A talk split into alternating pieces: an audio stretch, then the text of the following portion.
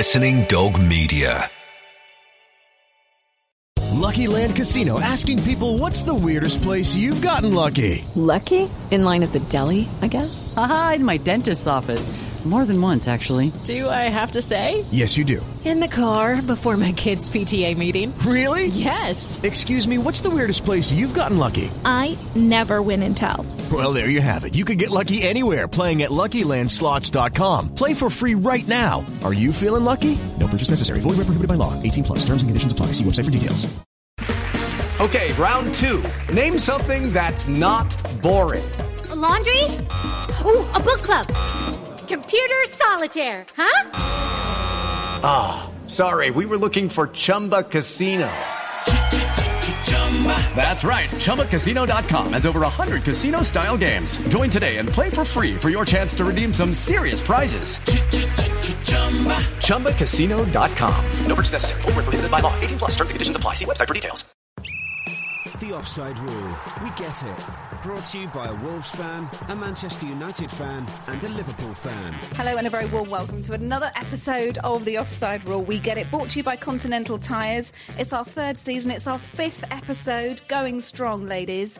And there's some news to share a bit later on. If you've not caught up with it already, there are developments in the Offside Rule camp. So there are. Now, your favourite three ladies are back for a bit of football fancy. Hello, Hayley McQueen. Hello, Lynsey Hooper. Hello. Was, was that French fancy? I like those. We are fancy. I love it. Hi there. We like to think we are anyway, don't we? Coming up on today's show, well, very exciting topics because I wrote them. Why? Basically, yes. Sue Smith coming up with her regular WSL women's football update. We've got fan backlash. Now, poor Alan Pardew. He does take it in the neck, doesn't he? This time last year, actually, he was under a lot of fire, as was Newcastle. He was heckled by both sets of fans in that game against Southampton. Heavy loss there for Newcastle. So, name one other example of heavy fan backlash, and I want to know whether it worked. Occasionally it does. Sean Thorne is back with our regular Twitter topic of the week feature. And topic three, it's the small things in life. This was inspired by Lynsey Hooper, who sent me a succession of messages at the weekend that made me chuckle about the small things in life. So lots coming up on the show, and we'll get to the first topic in just a few moments' time. Let me tell you that you can download the Offside Rule We Get It via Audioboo and iTunes. We're available on YouTube, the Offside Rule TV, on Twitter at Offside Rule Pod and do check out the website offsiderulepodcast.com. There is no escaping us. We are everywhere. Even more so now. Blanket coverage. Well, if you missed it, the big news is this. On Tuesday, we released our first ever European podcast. Our good chums at HTC have supported us on this, and it means that every single Champions League and UEFA League match week, we're going to be releasing two extra podcasts. The first one's out already. You can download that now, folks. Please do. Next one out in a few days' time. So it's a preview and a review. It's a top and tail, a little bit like when we have a girly sleepover, and I always take heads. and it's very quick, fun, interesting facts, building up to the game, bringing you the information that you might not have seen by watching the coverage on telly. Our European reporters are leaving the main podcast and defecting over to the Offside Rule Euro show, as it's now going to be known. And uh, we've also got plenty going on on our website as well with a specific European football section. So if you want the Offside Rules take on European football, pop over and have a look and do download those podcasts. Right, let's truck into the first topic. Before I do, quick heads up.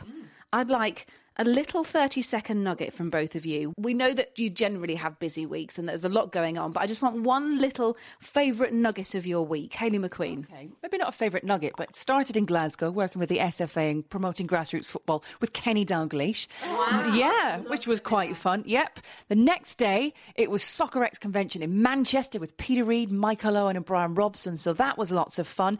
Then I went on September the 11th to London. Could you do any more name dropping Yeah, in this? it's brilliant, isn't it?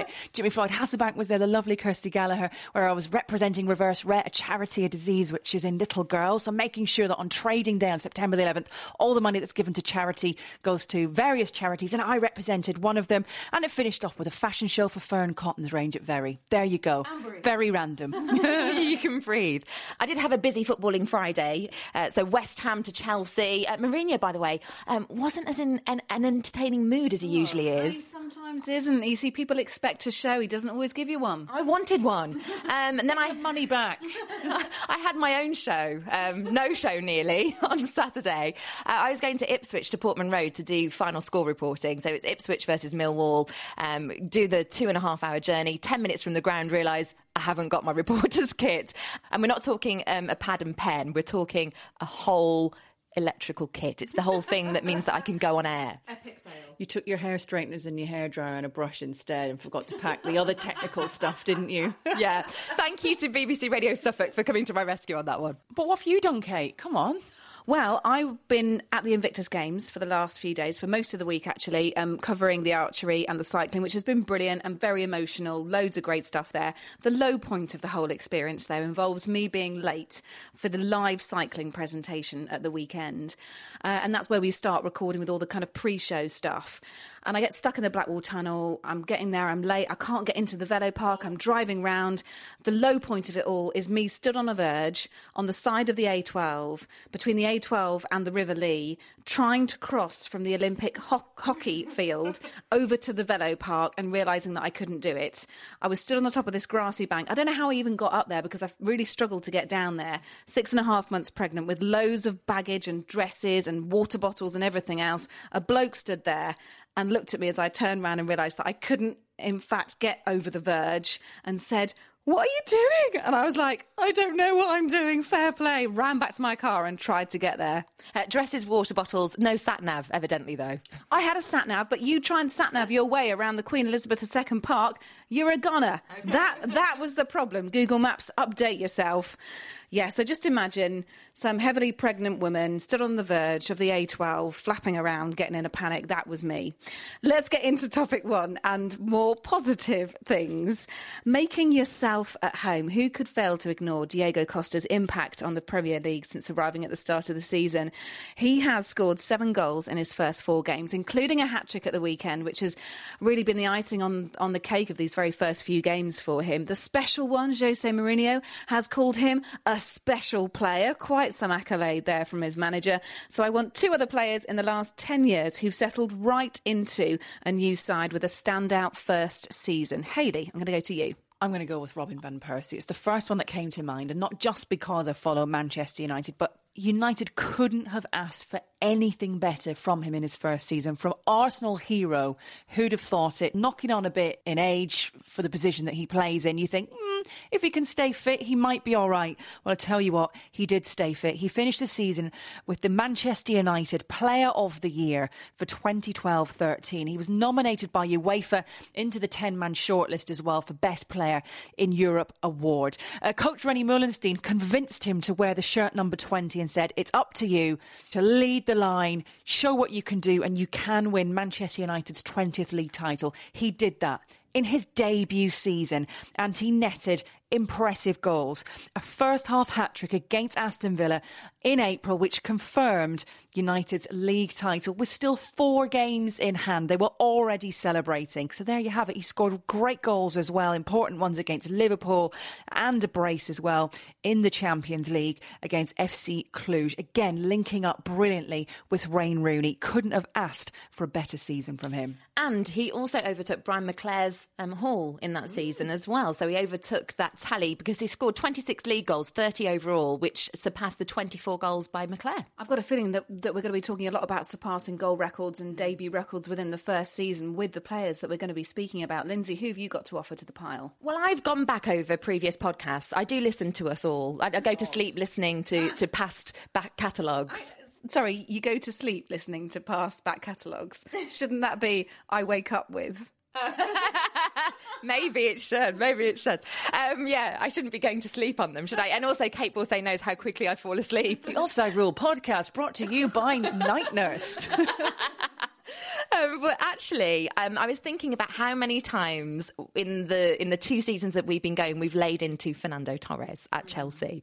Um, but I, for once, am going to sing his praises. I'm going to go back to the time that he joined Liverpool in his debut season in the Premier League. It saw him score an incredible 24 goals in 29 appearances, four assists as well to go with that. So overall, um, an incredible um, part of the squad that season. Netted a hat trick in the League Cup for Liverpool Liverpool. Um, also contributed six goals in their Champions League campaign. They went on to very nearly make the final of that, you may recall. Hopes, really, really? Do we really need to mention that? Losing in extra time to Chelsea uh, in the second leg, of course. Uh, it was a debut season to remember for him, um, and he hasn't really um, matched it since. He had definitely hasn't. Uh, really? No, he hasn't. No, he hasn't. He hasn't. We've we've definitely laid into him. Uh, he did have he did have great seasons though at Liverpool um, subsequently, but nothing that I think matches that debut season. I'm going to move on to mine, and I'm going to start things off with Cristiano Ronaldo. It's quite an obvious pick, this one, but we can't not mention it really. His debut season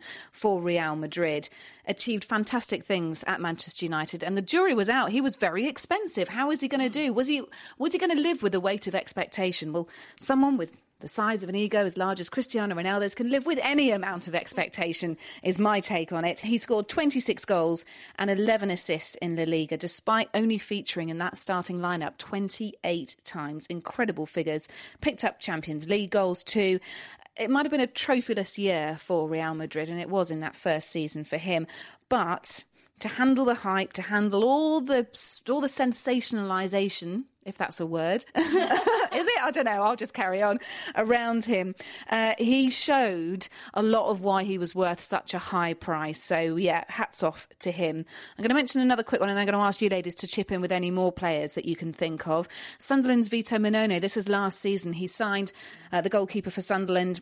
Got off to a bit of an indifferent start. It took him a few games to get into his season.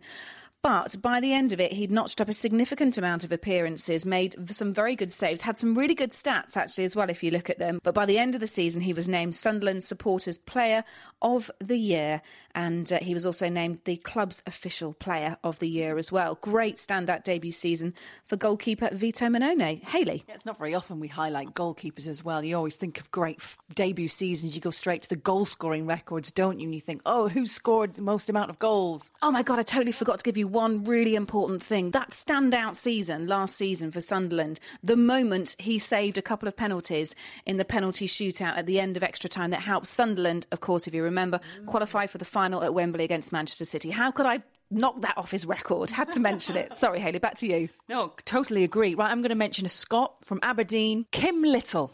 Okay, she went out to join Seattle Reign and had a perfect debut, not just her first game, but the whole season. She scored two goals in a 3 0 win over Boston Breakers in her first ever match. Not only that, she hadn't even trained with her new teammates. She'd literally arrived in America off a flight. A few hours later, she was there in the starting lineup and then was named player of the match and she went on to continue that brilliant form. It wasn't just a one off, it wasn't some crazy flight thing that had happened to her. I think the excitement of being in America. Um, I'm mentioning this because she was brought to our attention again because Scotland beat the Faroe Islands 9 0 uh, this. Yeah, in this uh, last week, which was great. She was actually at the end of the season for Seattle Reign, the midfielder voted the most valuable player of 2014. She became the first player in history to earn the Army National Guard Player of the Month on multiple occasions. Three months she won it April, May, and July. Not only that, she came second as far as assists are concerned, adding in seven. So she finished the season with 16 goals in 23 games. So huge congratulations. Absolutely brilliant. She actually broke the record in a single season for scoring goals uh, by a previous player for Kansas City. She is incredible. I do love Kim Little. I miss her so much in the FAWSL, but she's doing brilliantly. Uh, teamed up with her former uh, Arsenal manager over in Seattle. I, I really wish her well, but I, w- I wish she'd come back. I'm going to mention um, a women's footballer as well. I'm going to mention Fran Kirby from Reading. Now, I'm going to mention her in the debut sense that it's been her debut with England this season, and she scored on her debut for England, and she's really slotted into the England squad. But as well as that, she's taken her season's tally to 16 goals in just 13 games for the Royals which is brilliant. To score more goals than games, fantastic stuff. So I wanted to do a nod to her, and this might segue nicely. I'm feeling. I'm going to hand over back to Kait. It certainly is, Lynsey Hooper. Thank you very much. Coming up right now, thank you, ladies, for that, by the way, on the Offside Rule podcast, we get it. Uh, Sue Smith with her regular WSL roundup. Hi, everyone. Here's my weekly women's football update. I'll start off with international football and England. They played their final qualification game against Montenegro. England have already qualified, but obviously they wanted to finish the games off in style. And that's exactly what they did. They actually won the game 10 0. Eni Aluko with a hat trick, Karen Carney and Toni Duggan both with braces, and then Alex Greenwood, Lucy Bronze, and Jo Potter with the other goals. That's 10 out of 10 for England in qualification, scoring a massive 52 goals and only conceding one. Quite impressive, Mr. Sampson. Wales played Ukraine in their final group game. They were hoping for a possible playoff place, but unfortunately they were beaten 1 0 after what sounded like a really hard fought match.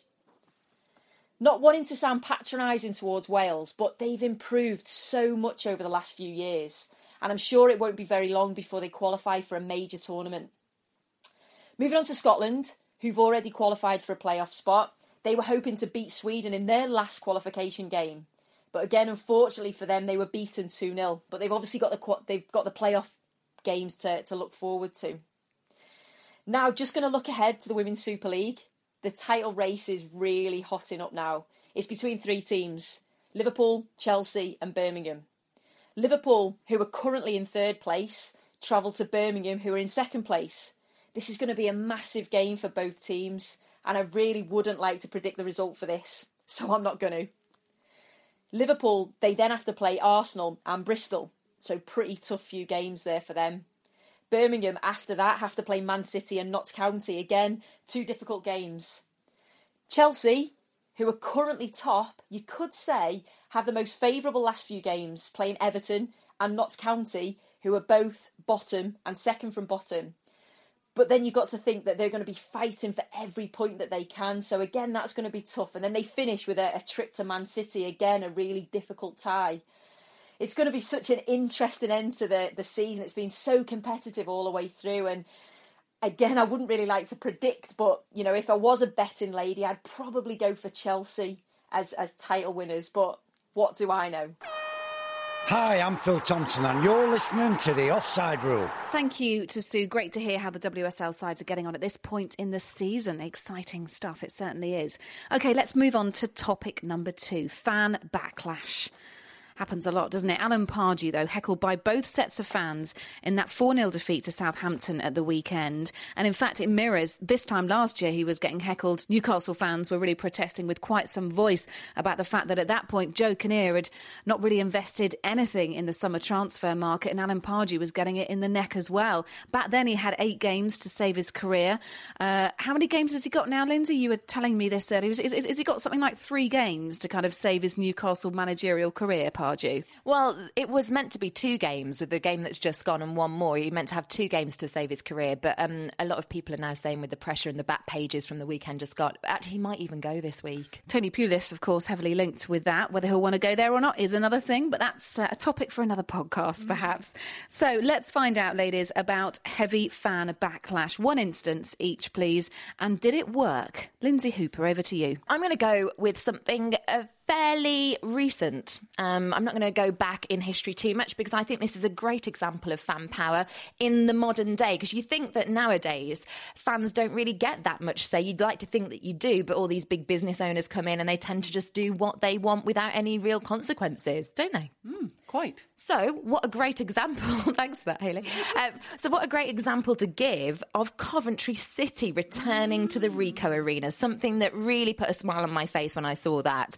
Um, being forced to travel, most of them, um, the really committed, 35 miles away to see games in Northampton at Sixfields for much of the last couple of campaigns. But the attendance is now back at the Ricoh are up to 27,000 plus. Um, it was a record on the first game back there.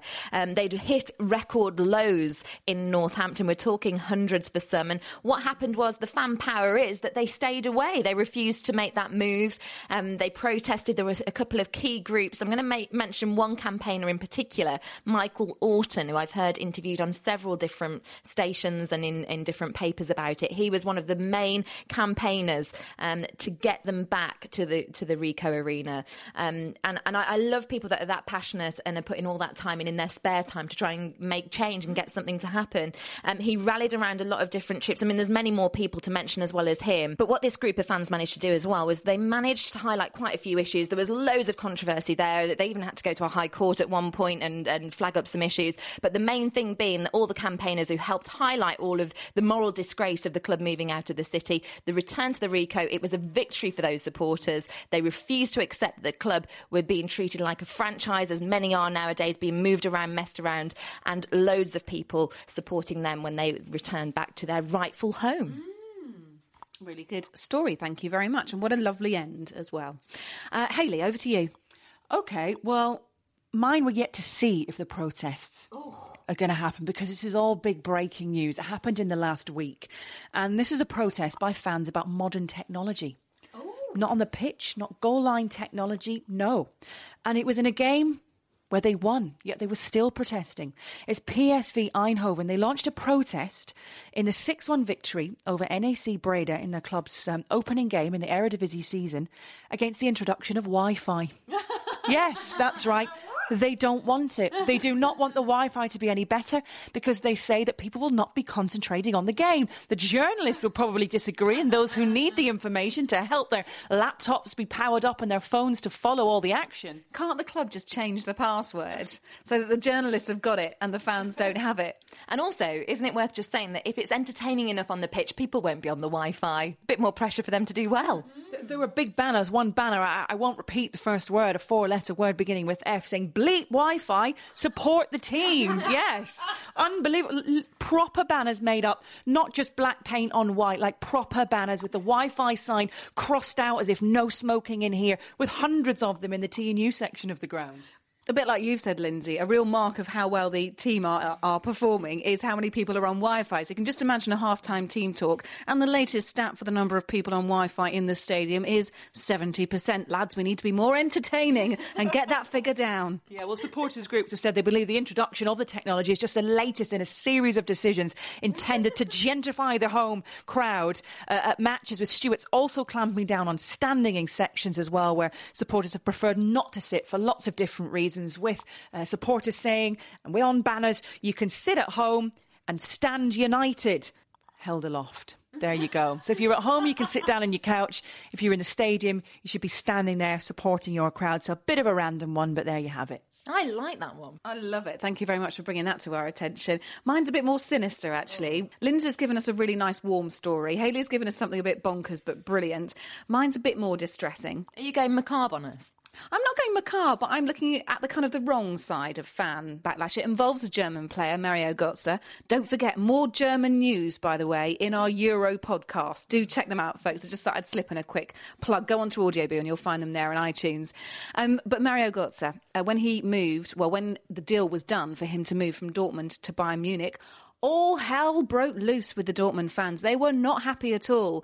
It wasn't really Götze's fault. He really wanted to play for Pep Guardiola, and Bayern had had activated a 37 million euro release clause in his contract. He wanted to go. The release clause had been met, so off he eventually went. But the news was announced several months before the move actually happened. Uh, I know Dortmund tried to block this, in all fairness, but Bild, the German newspaper, got hold of it, and so they had to make the announcement. Several of the fans were completely shell shocked. And when the news first came out, the next game for Götze to play in, uh, Dortmund fans whistled every time he got the ball. Now, that's not so unusual, but it escalated from there. Uh, some supporters held up banners abusing him, saying Götze raus, which translates to Götze out in English, but I presume some of the banners were uh, perhaps a bit more naughty than that. He needed a police escort to get to training the following week. Um, fans not happy at all. The message board I know, from Dortmund fans were going absolutely crazy. A photograph posted on Twitter showed Götze's yellow Dortmund shirt hanging on a peg with Judas written across it. Someone else had set fire to a shirt and posted it on YouTube as well. A Bit more sinister, there were even rumours that his younger brother had to be escorted home from school after uh, the family home was spray painted by Dortmund ultra fans. So it didn't get didn't get particularly pleasant. Um, I know it wasn't a great time for him. He did go to Bayern Munich as we all know. And my question for this bit of fan backlash is his first season at Bayern Munich, a little bit mixed, a bit frustrating if you're a Götze fan and you wanted him to have a debut season like some of the players we've been talking about today. Was his slightly patchy first season at Bayern Munich anything to do with the backlash from the Dortmund fans? Well, I'll leave that for you guys at home to decide. It must seep in to them. It must. It must make some effect. It has to. They're not. They're not. Not human. Indeed, Lynsey. Right. Let's motor on and say hello to Sean Thorne with our Twitter topic of the week. Twitter topic of the week. We've got a bit Rick Ross on Twitter topic of the week this week. So we're talking swagger, thanks to uh, Oliver Holt, a gentleman who possesses a certain amount of swag uh, himself, who tweeted how Di Maria has brought swagger back to Manchester United. So we've asked you this week, who are the footballers with the ultimate swag? I feel like we should have a beat in the background for this. Uh, Lindsay Jones, uh, she said it has to be Pirlo. Amina's in agreement and says Pirlo always Pirlo. Uh, Laura Hamill says Berbatov should be in with a shout. I don't see why not. Uh, Kevin Simmons has meticulously constructed a solid argument for Eric Cantona. He says, can we still count Cantona? Because, you know, swagger. Yes, we can and will count Cantona uh, for you, Kevin Simmons. Uh, Ellie Yates has nominated Alex Scott based on her moves after the Birmingham match, and Paxton Coatsey says Glenn Hoddle was the king of swagger. Uh, Richard Bolam's gone for Daniel Agger, who I guess gets points for sounding a bit like swagger, I suppose. And finally, Rockefeller has gone for Thierry Henry, saying Thierry played with a swagger and had the skill to back it up. Now, Thierry Henry was going to be my pick, Rockefeller, but he was pipped at the post by a certain moonwalking, technicolor haired maestro. That is the former Bristol City, Gillingham, Tranmere, in Dagenham forward, Bas Savage, legend. Go and YouTube him.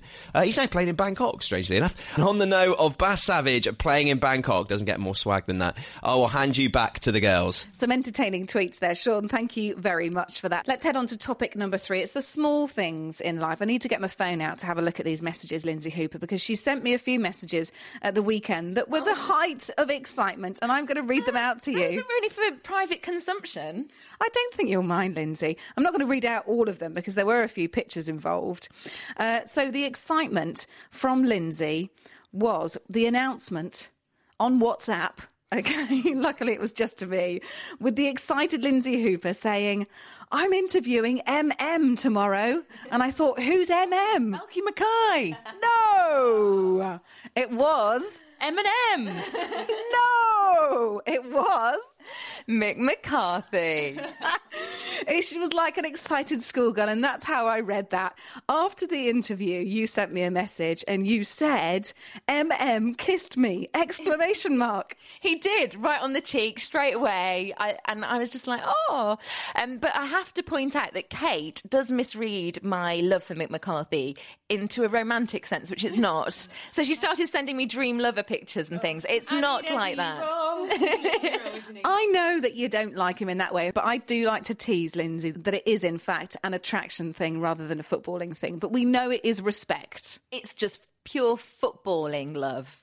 Because if people don't know, you are a Wolves fan. Yeah, let's just make sure people know that. Even though he's manager of Ipswich now, the allegiance still continues. So, ladies, let's open this out. The little things in football that make you smile or make you laugh. Uh, Hayley. Yeah, what made me smile was Lindsay Lewis losing her IS Kit because she was probably so excited about the prospect of meeting Mick McCarthy and getting a kiss. There you have it. Okay, advertisements that go wrong, things that are advertised, World Cup players, and then suddenly they don't play in a tournament, and you're like, oh, what on earth?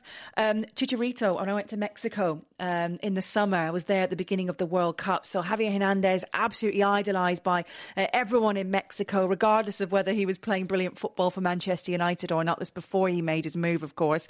Um, and there were kids in this bar with his name across the back, little P, very cute. Um, on every poster, drinks, cups, merchandise everywhere in Mexico. And when I met people and the guys behind the bars and in the restaurants and stuff were saying, "Oh, the World Cup, are you English?" But they were saying, "You Man- Manchester United fan? Oh, you have Chicharito." Um, well, he didn't get selected in the starting 11 in that first game as the hundreds of Mexican fans gathered around televisions in a square that we went to for their game against Cameroon. He actually did come on uh, towards the end of the game, the 70 something minute, and huge cheers went up. But imagine that, their hero in the World Cup and in their opening game, and he just wasn't involved. I didn't laugh, and it wasn't funny, but it's just crazy to see that he was everywhere, and lo and behold, he wasn't even playing. I'm going to pitch in as well here, then, Hayley. Um, I think as a reporter, I dine out on the small things. That is what makes my afternoon. It's what makes my reports more interesting, and it's certainly the things that I look out for. So, observations on, in football matches, things from fans who run on the pitch and take a free kick, uh, the lights going out halfway through a match, a ref giving out three yellow cards. We have seen that happen in a World Cup, haven't we? Uh, the fan who's turned up in outrageous fancy dress, who must be commented on in one of my reports. That happens. If you do do that in my eye line, just be aware it might happen. Uh, chairmen and women getting vocal on the pitch, addressing the crowd, embarrassing themselves. Delia. Uh, coaches getting sent to the stands because they're being too vocal on the touchline. The fan that places a 50p bet and wins hundreds of thousands of pounds on Bayern Munich. That actually happened to a lady. Um, and Alex Song turning up to, to training dressed like he was off a catwalk. Things like that make me smile. You actually sent me that picture, and I could not believe what he was wearing. Fedora cap, sleeveless, long blouse, because it wasn't a shirt, was it, Hoops? It was definitely a blouse and some skinny trousers. What on earth did he look like? His teammates must have been like, who the heck is this who's walked through the door? Go and have a look for it on Twitter if you can. And I actually asked Sam Allardyce about it in the press conference. And I said, is he the most fashionable player you've ever managed? And he laughed. But he quite liked the fashion, I think. what, what really sounded? Yeah. Amazing, amaze balls. Um, as a Liverpool fan, one little thing that makes me laugh, I know we've got some Scottish football to return to with you, Hayley.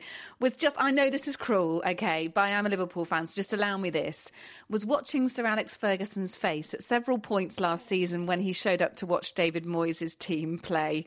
Just the look on his face. And there was a yawn incident as well, wasn't there, where he famously yawned, and I thought, yeah, right, mate, there are several fans behind you all the way. Hayley.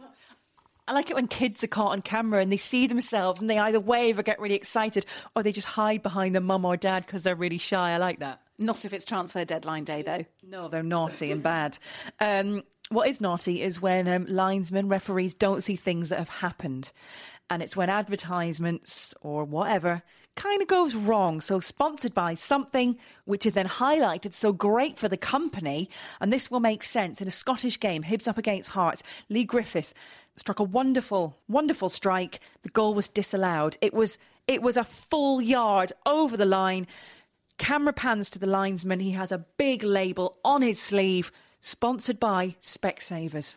There's little things like that, very funny, which was probably great for Specsavers, but they're not because he didn't see it. Just stupid little things, the kind of third eye style soccer AM type things that make me chuckle. If you've got any folks, do feel free to send them in to at Offside Rule Pod. That concludes proceedings for today, ladies. Anyone else anything to add before we uh, truck on and say tatty bye to everyone? Don't forget our Euro reporters if you're waiting for that section. That's in our new Europod. One's out already. There's another one out. The review for this week's Champions League and UEFA League action comes out in a few days' time. The Offside Rule TV, you can find us on YouTube. You can download us via Audioboo and iTunes. And don't forget the website with a special European football section, offsiderulepodcast.com. Thank you, ladies. And uh, you can hear from us, Euro wise, in a few days' time. Thanks very much. Hayley, should we go and get hot chocolate? Because you like them very chocolatey. Yes, thank you. Yum. We're off to get hot chocolates. We'll see you soon, folks. Bye bye. The female take on football.